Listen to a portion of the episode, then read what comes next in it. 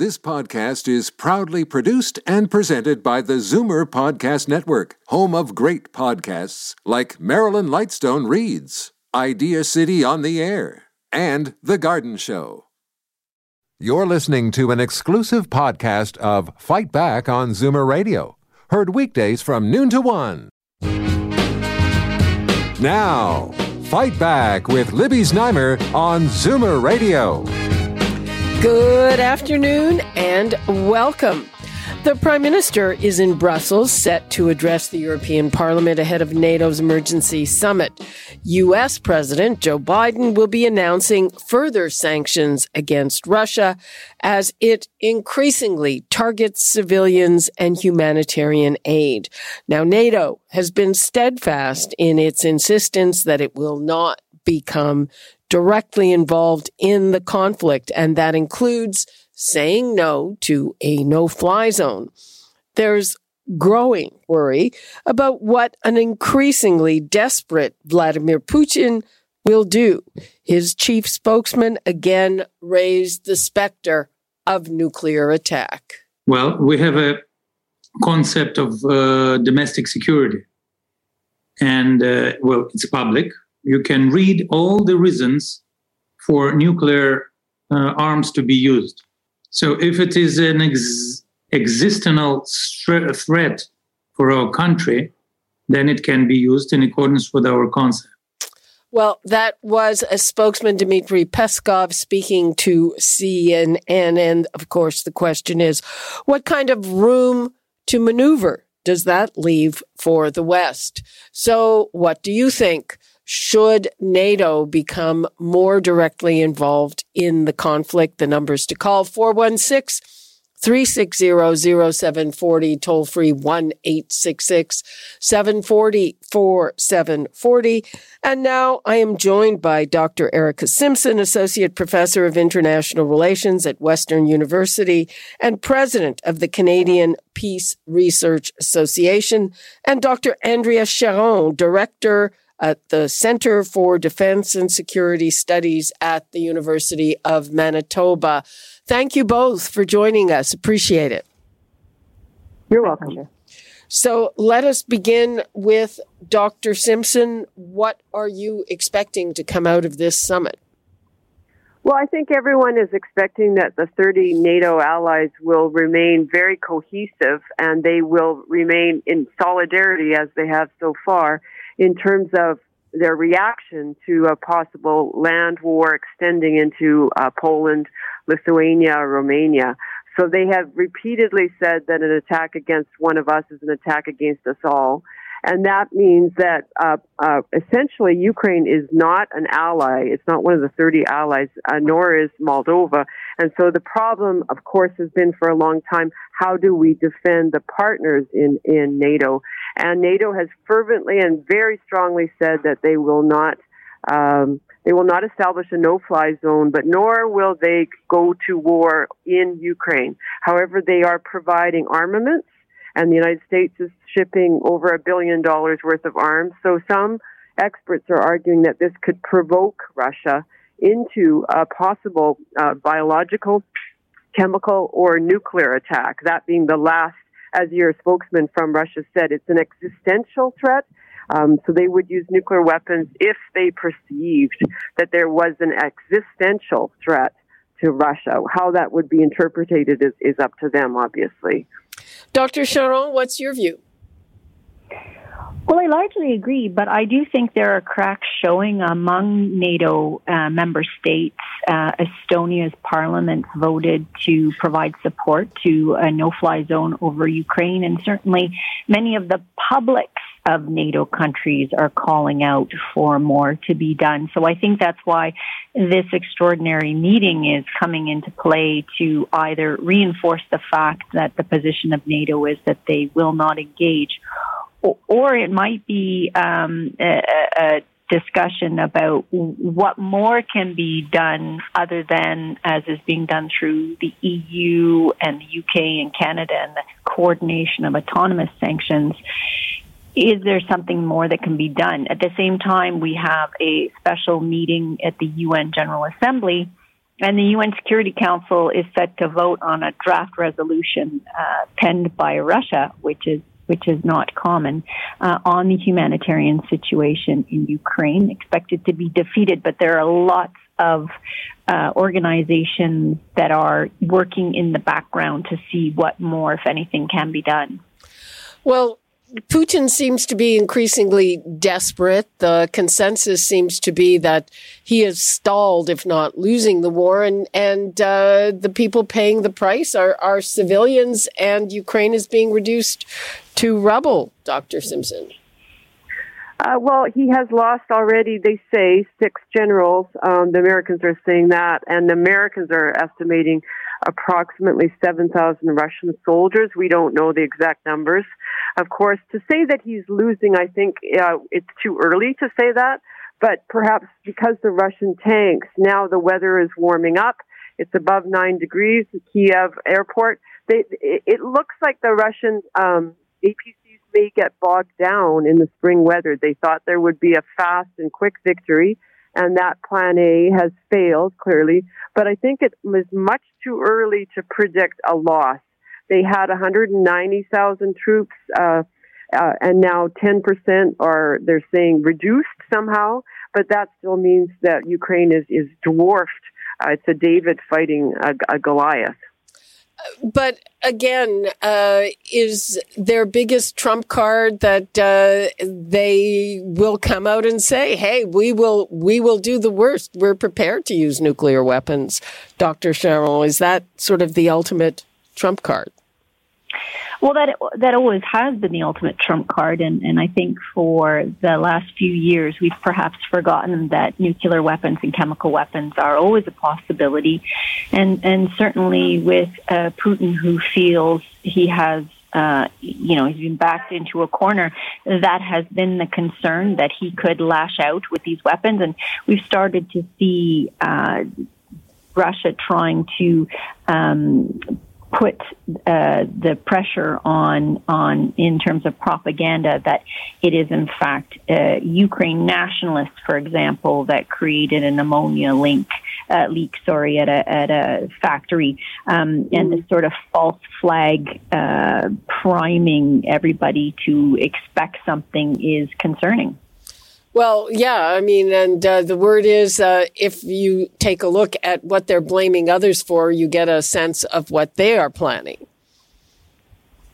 Uh, Certainly, that that is that that has been the case. Um, again, we you know uh, uh, we just have to wait and see um, the one thing I would say is that we want to make sure, though, that we're not too we're, we're not too constrained in how we assess the situation based on Russian propaganda, and and, and that's difficult uh, to to sometimes deconflict at times. Um, so, can we expect uh, anything uh, more concrete uh, than sanction? Uh, well, sanctions are concrete, but can we expect? Anything more in terms of uh, uh an escalated involvement from NATO? Is that a possibility as this thing, you know, just gets worse and worse? Dr. Simpson.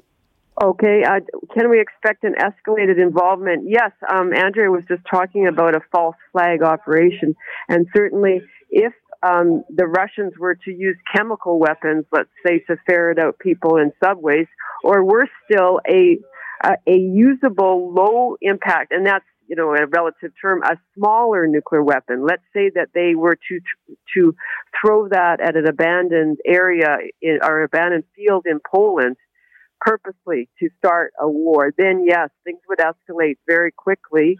Uh, the Americans might start to attack. And this is a worst case scenario. Uh, Russia's maritime uh, assets, which are in the Black Sea they would attack the Baltic Sea, and we would see a European war. But for your listeners worried about a full scale war like we were worried about during the Cold War, I think that's a very remote possibility simply because deterrence will prevail. The fear of mutual annihilation. Uh, we know Putin is, I think, irrational right now, but certainly he can see the costs and benefits of complete destruction of uh, the Kremlin and Moscow. So as far as a large scale nuclear war, I just want to assure the listeners that we're not back in 1983, 81 when President Reagan was talking about uh, a possible small or smaller European nuclear war, which scared everyone into an anti anti into a disarmament movement. So I'm I'm not worried about a large scale conflagration, but I am worried about accidental war and escalation from a low level, uh, more like an atomic nuclear bomb, smaller than the Hiroshima and Nagasaki weapons. Uh, Dr. Charron, do you agree? Is Putin irrational, or is it just in his interest to make us think that he is? Well, I, I, I that requires me to get into the head of Putin, I, which I don't recommend on on for a number of reasons. I really have no way of assessing that. But I would just add that, uh, you know, I think that the specter of accidents, misperceptions, and incidents are really what could escalate things um, that weren't intended to. So, for example, NATO has an Arctic cold response exercise off the coast of Norway. In the past, we know that Russia has engaged in very provocative behavior, sort of buzzing ships and planes and, and jamming GPS. We know they have a large fleet there in what we call the Greenland, uh, UK, Iceland gap. And, and we know they've been deployed there and it, you know, it only takes an accident or a misperception and especially as it looks like the command and control within the Russian military is starting to get a little bit woolly, I, I do worry um, about that happening. Hmm. Uh, interesting. I also saw a report on Australian television about a possible coup, and it's always hard to know is that just kind of wishful thinking or is there any truth to it? It apparently comes from Ukrainian intelligence. Uh, I'm sure that not everything they're putting out is accurate as well. Dr. Simpson, do you have a view of that? Well, we are hearing from Russian military officers who, of course, would be jailed if they were to openly, uh, openly question uh, President Putin. But we're hearing today murmurings that there's dissatisfaction because of the fact that the first that, that this first assault failed. And so there might be some internal dissent, but a coup, I think, would be extremely unlikely. I can't read Putin's mind, but we know from how he sits at these huge tables and so on. He's uh, 69 years old. He may have cancer, that's the rumor, or he may have Parkinson's disease, which would explain his anger and his sudden uh, impetus, his sudden impetuous movements. So he may himself be at the end of his life and he may be taking risks that he he thought he had changed the constitution so he'd be in power until he was 85 but maybe he's taking risks now because he knows he's at the end of his life. Uh, so people are asking all sorts of bizarre things. Return his girlfriend with their four children from switzerland. They have swiss passports. Send them back to russia. All sorts of things are coming out in the media about how we can topple this this this hitlerian napoleon whatever you want to call him, uh, figure. And uh, like Andrea, I totally agree with her assessment that accidents and miscalculation are very dangerous right now, which is why Georgia's military exercises uh, with NATO are actually could be seen as provocative as well, but they fortunately just ended. Uh, that's really interesting. That's the first I heard that he might be very seriously ill. Uh, do you have anything to add to that, Andrea Charron? don't know about uh, Putin's health, um, but I do know he seems to be more and more isolated, and he surrounds himself with sycophants who are only reinforcing his skewed view of the world um, and, and, of Ukraine, and and that's never helpful. Uh, there's every incentive for those close to Putin to keep Putin in power, um, and and I think Erika's right. The the likelihood of a Navalny like uprising is slim because of the police state in Russia and how quickly they crack down. I mean, carrying um, uh, flowers in in a central square is enough to have you thrown in jail. But we are going to have to think about how we deal with a Russia in the future. Um, at what point do we decide to lift sanctions? Is it solely dependent on uh, how Ukraine is solved? What about going forward? Things like the Arctic Council have been put on hiatus.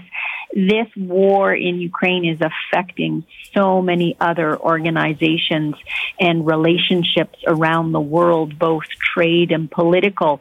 This really is going to be one of those moments in history where we said the world changed. Let's take a call from Bill in Toronto. Hi, Bill. Hi. Well, so you've got the scholars on there. I'll give you the layman's uh, view of it. So uh, Biden, you know, he's absolutely a weak president, and NATO combined. They told Russia exactly what they won't do. There's no uh, the no fly zone is off the, off the table. They won't send troops into the Ukraine. That's off the table. But what have they done? Have they actually sent uh, any troops over to the NATO countries? Have they started sending uh, jets over our, in our military bases over there to be ready to uh, to respond if they go into Poland or if they go into to, a NATO country? Um, have they sent any uh, the naval fleets? What what what exactly is NATO and Biden doing to uh, tell to send a message to Putin? You know, we we have to draw a line in the sand here at some point, and when you cross that, the game is on. You, you have to show this guy's strength. This wouldn't have happened under Trump. I'll guarantee you that. Mm, um, well, Trump was uh, just saying how brilliant the whole thing, the Putin was uh, at the start of the invasion. I will let our experts answer your question, Bill. Thanks for your call. Um, well, Doctor. Who, do you want to go first, uh, Andrea or me? Uh, you go ahead. You're talking already. oh, okay. Um, well, the idea of a line in the sand, I, I agree with that, and that that buttresses deterrence, and that is what NATO has executed by saying that they will defend the 30 NATO allies, but not Ukraine. Ukraine is a partner, and the NATO allies would have to agree by consensus to accept Ukraine. So they made it very clear to the world that Ukraine is not a NATO ally. So that's your line in the sand. And as far as defending Poland, Lithuania, Romania, uh, Latvia. Canada has over 400 troops in Latvia right now. And now people say that's just a, a tripwire, which is kind of a term for uh, if they are attacked, then Canada would be involved in a European war. And that's very, very true. We have 400 Canadian forces there. We have op- uh, uh, people in Operation Reassurance. The Europeans have thousands of troops. Uh, U.S. has sent thousands of troops and contributed over a billion dollars of uh, military money for defense systems. So your caller, I mean, with all due respect, I think your caller needs to recognize that it, there is a line in the sand, and it's been drawn, drawn around the NATO area. And, uh, and again, I think he, he wants to know if additional troops were sent to the area just to be there. I, th- I believe it. They have been recently. Yeah, uh, I, I, can pick up on that. Yeah. So Canada has sent the HMCS Halifax and Montreal to help in the surrounding areas. Um, Erika mentioned the additional troops that have been sent, but um, the UK and the US, for example, have been instrumental in sending in what we call their Javelin and Stinger anti-aircraft missiles, which mm-hmm. can be handheld or held by you know a, a small team, and and they have been really helpful helpful. Um, we've also sent cameras for their drones to aid with the anti-aircraft um, uh, missions, and also sending um, helmets, flak jackets, boots, because it's it's essentially a civilian army that doesn't have that equipment at the ready. So, you know, one of the things that Prime Minister Trudeau will be doing is making sure that a lot of that equipment that we're sending isn't being held up, um, has a way into Ukraine so it can get to Ukrainians and importantly, not be taken by the Russians. Um, yeah. Go ahead. Oh, I was just going to add that, that the caller was saying that Trump wouldn't have got us into this situation. He actually uh, argued he would use the nuclear button against uh, North Korea, but people did not think that was credible. In this case, Joe Biden, by by drawing back and showing restraint, is much more credible. And if NATO is attacked, um, I can assure you that there will be uh, full scale retaliation. But by showing restraint right now, they are actually strengthening the position of NATO. What about Turkey? They've refused to sanction Russia, and they're a member of NATO. Uh, well, Turkey has said that they would allow the Russian um, uh, ships and freighters and warships to go back to the Black Sea, to the Crimean Peninsula, but they did say they would intercept. The problem with Turkey is that it is not a democratic country. It is part of the NATO alliance. And people could ask questions too about Bulgaria and Hungary, whether they're democratic. So in the long run, will we the, the, the, checklist is not to become a NATO ally because you, a country is democratic. It's whether you are geographically situated to contain Russia, to contain the Soviet Union, previous Soviet Union. So that's that's the that's the factor that determines NATO um, allies versus partners. And in this case, I don't see Ukraine becoming a NATO ally for a few generations because NATO decides by consensus. So, uh, although they fought courageously, there's no question. Uh, in the long run, it would be very um, escalatory to to allow Ukraine in. Do you think so, Andrea? Uh, well, I'll add that uh, Turkey is not a member of EU, and the mechanism for putting in place sanctions are autonomous measures. So it's the EU, UK, Canada. Turkey isn't a member of EU, so doesn't have any uh, requirement to put in place sanctions. Um, Turkey has also really uh, been essential for starting negotiations um, between Russia and Ukraine. So mm-hmm. one thinking is by not applying sanctions, they are coming across as quote unquote more neutral and therefore an interlocutor between uh, Russia and and Ukraine. But you, you know that's we're going to have to look to these outside countries, um, the Indias, the Turkeys, those outside of the NATO context, because it's quite clear that you know NATO and and Russia can't be negotiating directly on behalf of Ukraine. Um, and so while t- Turkey is a member of NATO, NATO has not put in place sanctions. Individual states via other mechanisms and relationships with the EU are what is driving the sanctions. Uh, let's take a call from Doug in Toronto. Hello, Doug. Hi. I'm listening to all the comments and very interesting. But strangely, I haven't heard anything about China. What role are they playing? And why aren't we hearing anything at all about China's um, involvement or what are they doing? Could we explain this? Dr. Simpson? Well, the, yeah, the, the fact that we're not hearing anything from China is actually good news for the West because initially uh, uh, we were expecting that China would back up Russia. But the fact that China has not strongly done so on the on the in the international community is uh, uh, gives us a sense of hope. Um, I agree with Andrea that China and India are outliers. They vote. They did not vote at the UN Security Council to condemn Russia, so they are India and China are outliers. But in, it, it is also good news that they're not supplying Russia with armaments, that they're not on the world stage uh, praising Russia. People are asking about Taiwan. And they are saying that um, Taiwan is not an issue. They're kind of downplaying that that whole issue. People are wondering about whether China would take this crisis opportunity and attack Taiwan. But we would know from the military verification capabilities in space, and there are no uh, Chinese movements to uh, to take o- take over Taiwan. So that's also good news. You know, the, I've seen analysis which suggests that uh, the big winner in all of this might be China, Dr. Charron. Well, it, China can be the big winner and the big loser. Um, you know, one of the things that I'm sure it's concerned about is this is yet uh, Russia. It could be my next North Korea, which I have to constantly try and bankroll and convince. You know, to be careful with um, how aggressive they are with neighbors, and and Russia is looking very similar. Uh, these sanctions are have devastated the Russian economy. The ruble is uh, you know, almost at junk status. And uh, Russia is going to expect that China can help float them um, monetarily. This is also putting, you know, impetus in both China and Russia. Uh, developing more quickly digital and cryptocurrencies because they are very, very difficult to sanction.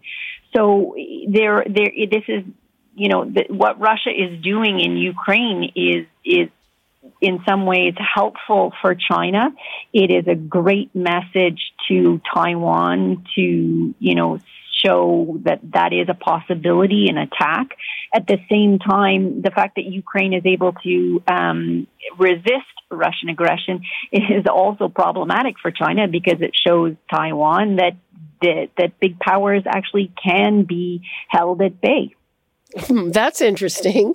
That's uh, very interesting. I am uh, looking at the clock. It's time to start wrapping things up. So, uh, Dr. Charron, uh, looking at this NATO summit, should we expect sort of a little more of the same, or or something that might put an end to this just appalling carnage?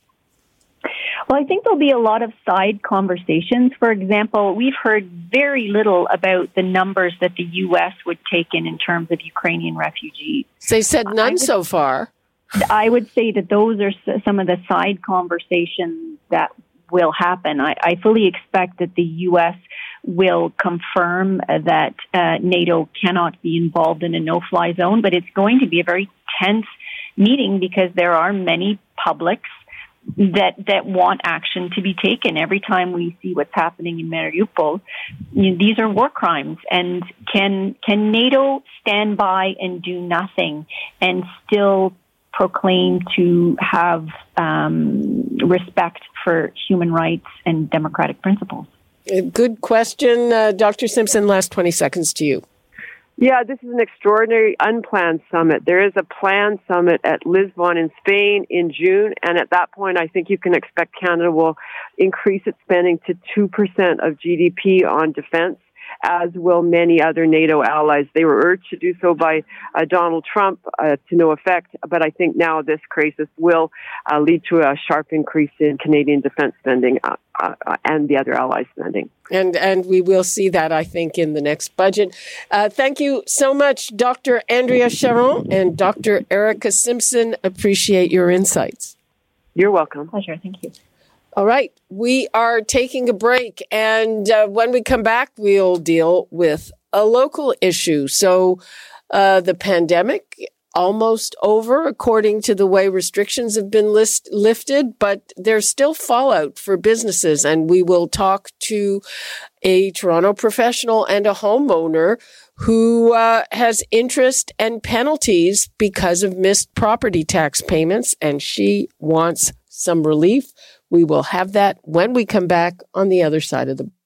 You're listening to an exclusive podcast of Fight Back on Zoomer Radio, heard weekdays from noon to one. Fight Back with Libby Znaimer on Zoomer Radio.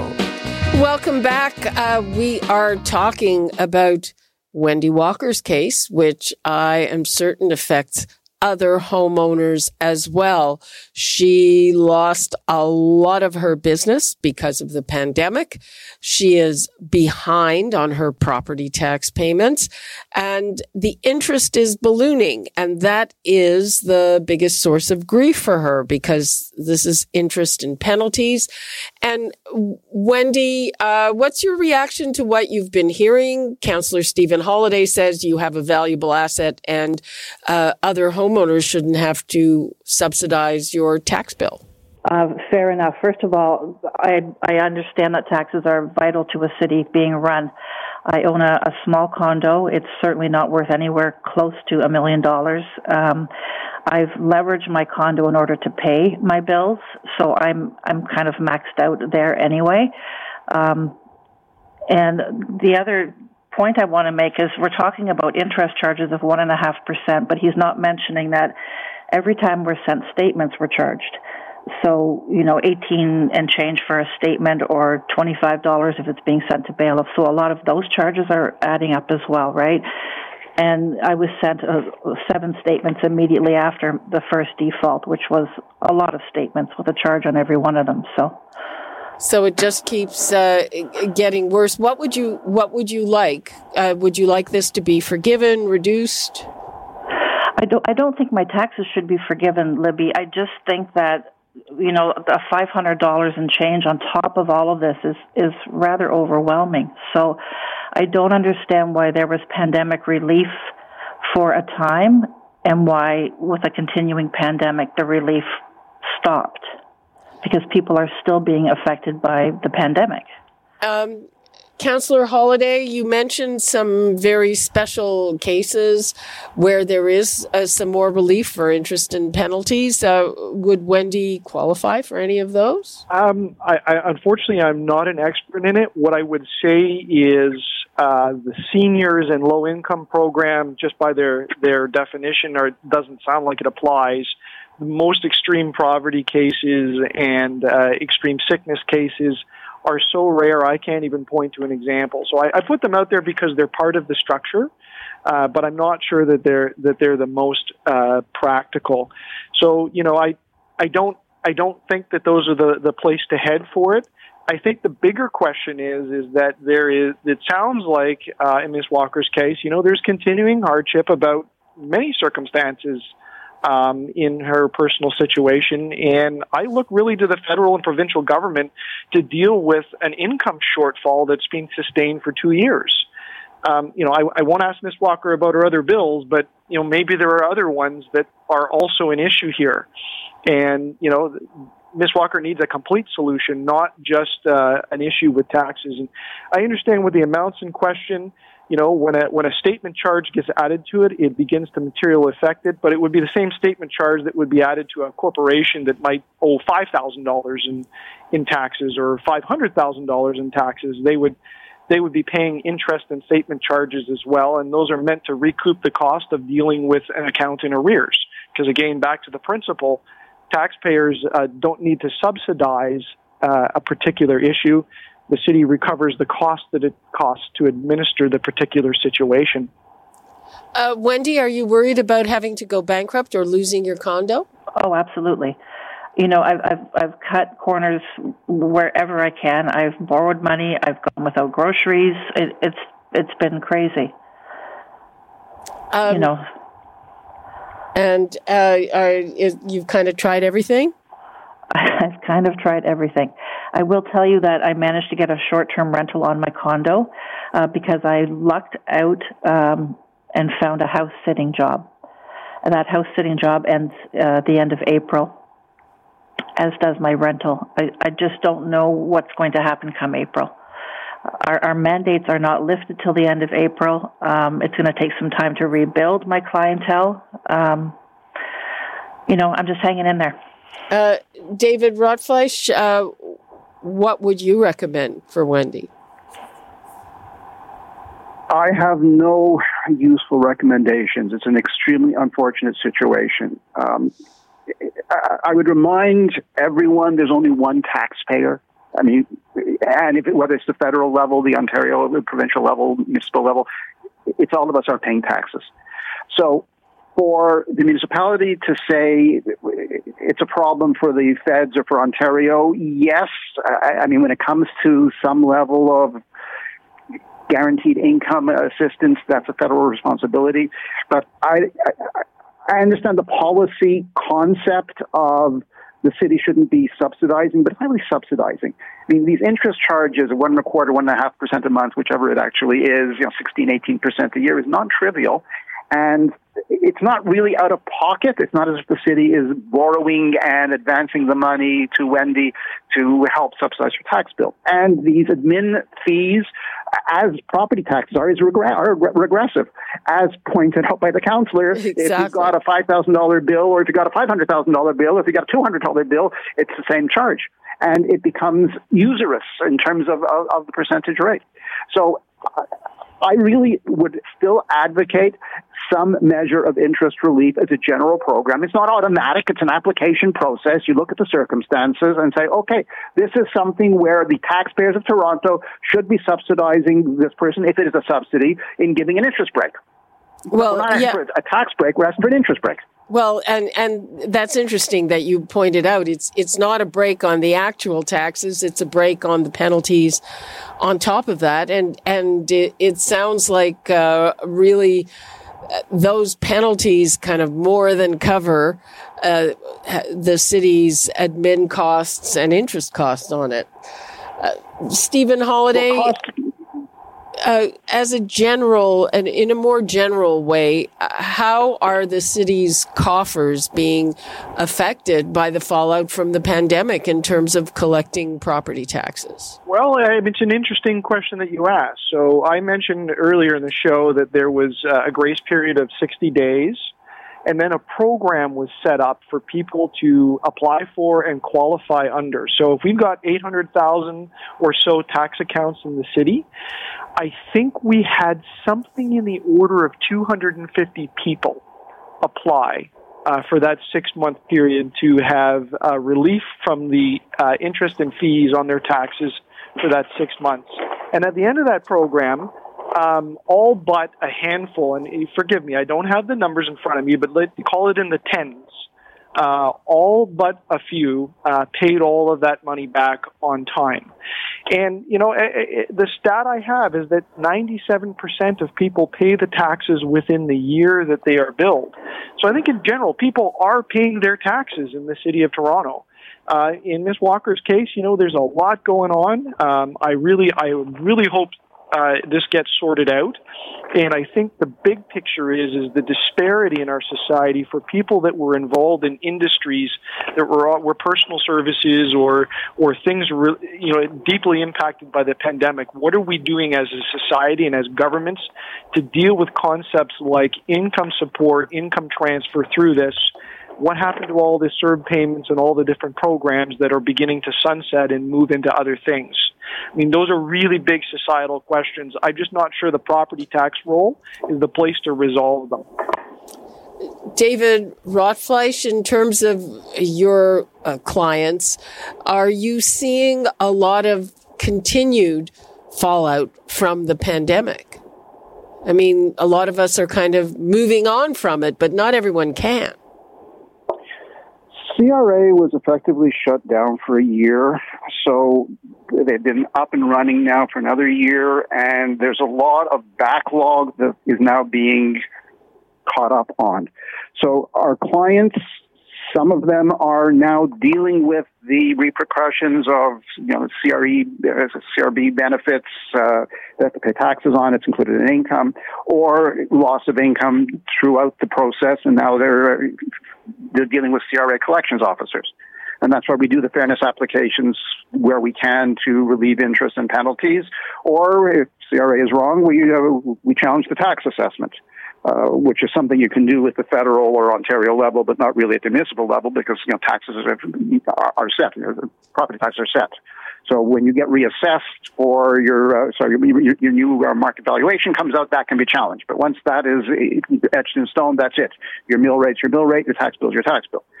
So there's more scope for dealing with federal taxes than there are with municipal. Municipal taxes really are uh, are pretty much fixed, and not much you can do, and no interest relief.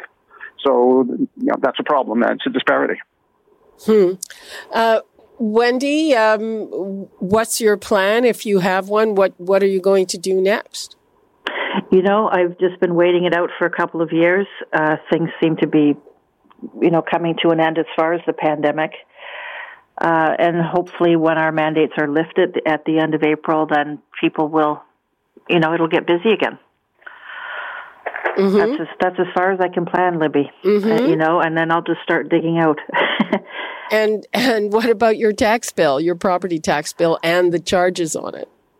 Well, I mean, obviously, I have to pay it. It's gone to bail. If it's gone to collections, my property's being threatened. Uh, there's there's literally no leeway when I talk to the tax department. Uh, so I just will have to just start paying month by month until I get caught up. Okay, well, um, wish you all the best, Stephen Holyday. What would you like to leave us with? I just, I, I really uh, feel uh, for Miss Walker and all the other people that are out there that are in similar circumstances, and you know, to do their best to get their be- the best advice possible on to, on to deal with uh, limited financial resources. Uh, reach out to their local councillor, reach out to 311 about how best to deal with outstanding bills to keep those extra fees as minimal as possible. The worst thing you can do is is forget about it or or or put it away and try to move it out of your mind. But just to keep it forefront, is the shortest path is the best one to take on that. And uh, there are people out there that uh, that can be spoken to to get the best help. So I, I, I wish her all the best and, and good luck on that. And David Rotfleisch, last 20 seconds to you. File your federal tax return by May 2nd to avoid late filing penalties. That's my best advice to everyone. And even if you can't afford to pay your taxes, pay your return to avoid the additional charge. Okay, and uh, you know what? Uh, you might be getting some money back. You have to file your taxes for that as well. Correct. Okay, uh, that is all the time we have for today. Thank you so much, Wendy Walker, David Rotfleisch, and Councillor Stephen Holyday. Appreciate your time. And that is all the time we have for today. You're listening to an exclusive podcast of Fight Back on Zoomer Radio, heard weekdays from noon to one. Fight Back with Libby Znaimer on Zoomer Radio. Welcome back. Many pandemic restrictions have been lifted, but some of the economic fallout remains. Massage therapist and homeowner Wendy Walker missed some of her property tax payments because of the pandemic, and now she faces ballooning interest and penalties as she is getting back on her feet. And Wendy is calling for interest relief. She joins me now. Hi, Wendy. How are you? I'm great, Libby. How are you? I'm fine, thanks. So, uh, tell us about your situation. Well, I'll just recap it for you. Uh, the bottom line is I was um, out of work in 2020, like many people, and that has not changed for me. I've lost at least 90% of my business uh, waiting out the pandemic. Um, I owed approximately $600 by the end of 2020. My per year taxes are about 2100 um, my concern is that to date, this amount now sits at $859. So I'm, I've got a surcharge of $260. For 2021, uh, my penalties so far are 270. So I'm looking at $530 over and above uh, what I would normally owe. Um, the first amount is a 30% uh, surcharge, and so far for last year, it's sitting around 13%. Uh, but uh, property tax, uh, uh, there there were there was some relief for 2020, correct? There was. And yeah. Uh, so, why do you still have uh, a problem with so that? the relief ended. I'm not sure which month. I'd have to check what the city told me. My my balance owing was for the fall of 2020, at which point there was I think there was no relief. I couldn't pay it so that they the surcharges started based on the last two payments that I had owing. Mm-hmm. And uh, massage therapists are able to work now. So uh, tell me a little bit more about your situation. Yeah, so just to clarify, we were in complete lockdown at the beginning, as everybody else was. And then when the restrictions, the total lockdowns were lifted, our college issued a statement, a mandate that still restricted who we could see. So it was, it's called a risk versus benefit analysis. So basically, if I can treat you, if, if it's necessary for you to have a treatment, and I can do so, um, I, I can do, I can do it. But if, if it's not really, um, I have to defer you if you really don't need a treatment. Put it that way. Um, I I uh, am wondering if uh, uh, other massage therapists are interpreted it the same way. I know I returned to mine, as did a lot of people I know, long time ago. So, Libby, yeah. I don't know your case, Uh-huh. But for, for my clients, if they were coming in for a stress relief or maybe they were getting a couple of headaches or if they had a chronic condition that was under control, they had to be deferred. They have to be. That that is still in place, and we just received yet another letter that it will be in place uh, at least until the end of April. Hmm. So I can tell you that I lost quite a few of my clients to other therapists who were not following that mandate. Okay, uh, let's bring in Councillor Stephen Holyday and uh, tax lawyer David Rotfleisch. Welcome. Thanks for joining us. Thank you. So, uh, thank you. Good to be back. Councillor Holyday, uh, you, you, can see the problem here that somebody's business was affected and uh, the interest payments just keep ballooning. Yeah, you know, it's uh, it's good that Ms. Walker's told us about her story. I mean, I think there's so many people in the city that were involved in personal services or the food industry or the hospitality industry that have really been affected through uh, through this pandemic at various stages. Uh, and hopefully things are, are turning around. Um, but yeah, a, a, very a very difficult story. So we can talk a lot about taxes, but maybe even the most fundamental question is the is the question about you know what is the city's role in supporting people through the pandemic. And you know, I want to zero in. This is a financial situation. Let's set aside the fact that it's taxes, but it could be any sort of bill that somebody has to pay.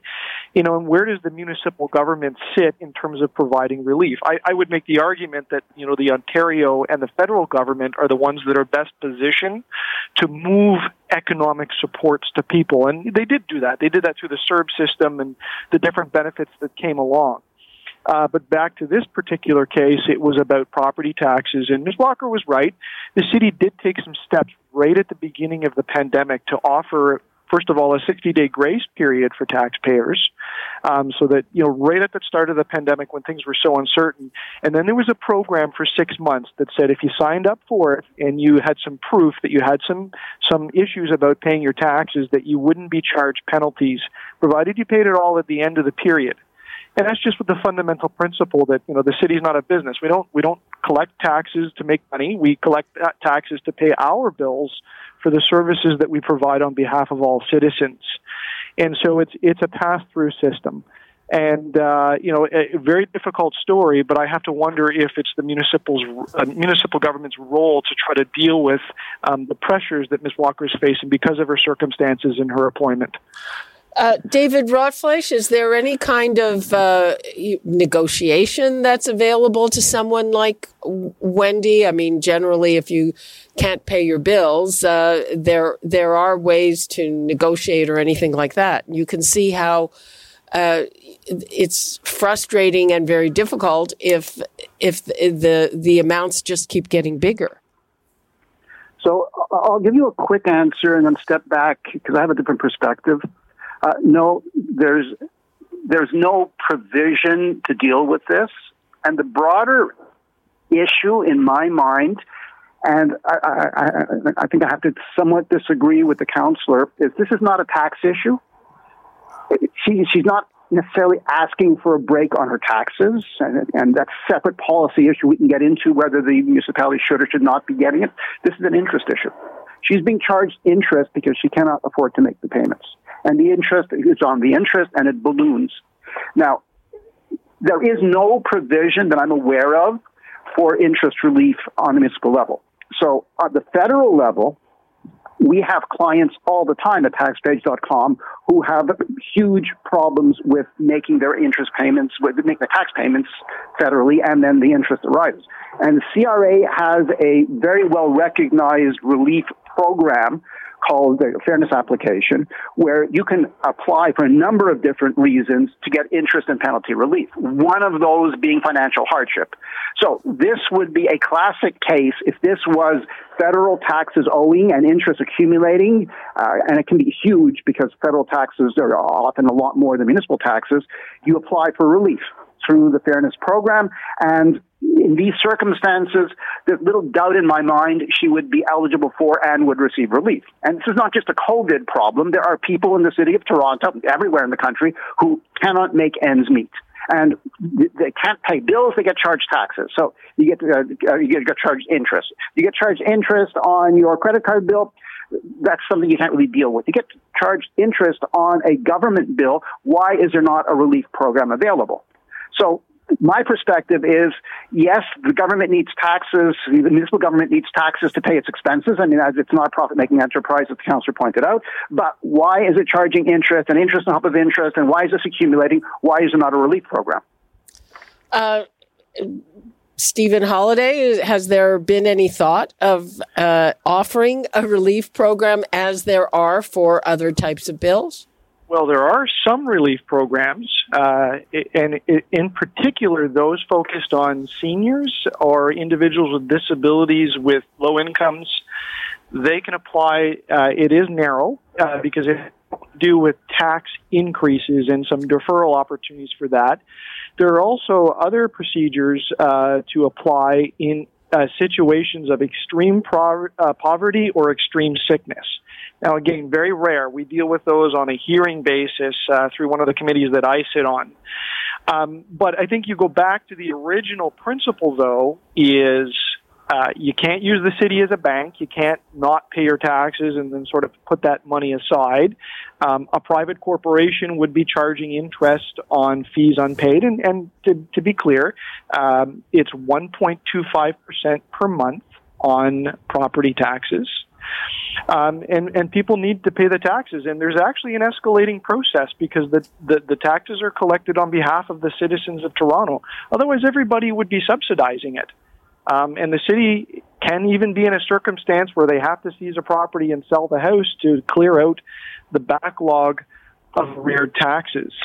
So, you know, you, the one last question in all this that's important, though, is if you're if you're the owner of a property that's worth a million or a million and a half dollars, and uh, there's a tax arrear on it, and that's different than an arrear on uh, income tax, where you could be in a situation where you got nothing if you're the owner of a property, how do you go back to the citizens of the city and say, well, we're going to forgive all this interest and the citizens of the city are going to eat it um, uh, because the homeowner still has this capital that they've got? It's a very hard public policy conversation to have. Okay, we we we will get to that uh, in further depth in a moment. Right now, we've got to take another break, and we will be back with Wendy Walker and our uh, two experts when we come back. You're listening to an exclusive podcast of Fight Back on Zoomer Radio. Heard weekdays from noon to one. This podcast is proudly produced and presented by the Zoomer Podcast Network, home of great podcasts like Marilyn Lightstone Reads, Idea City on the Air, and The Garden Show.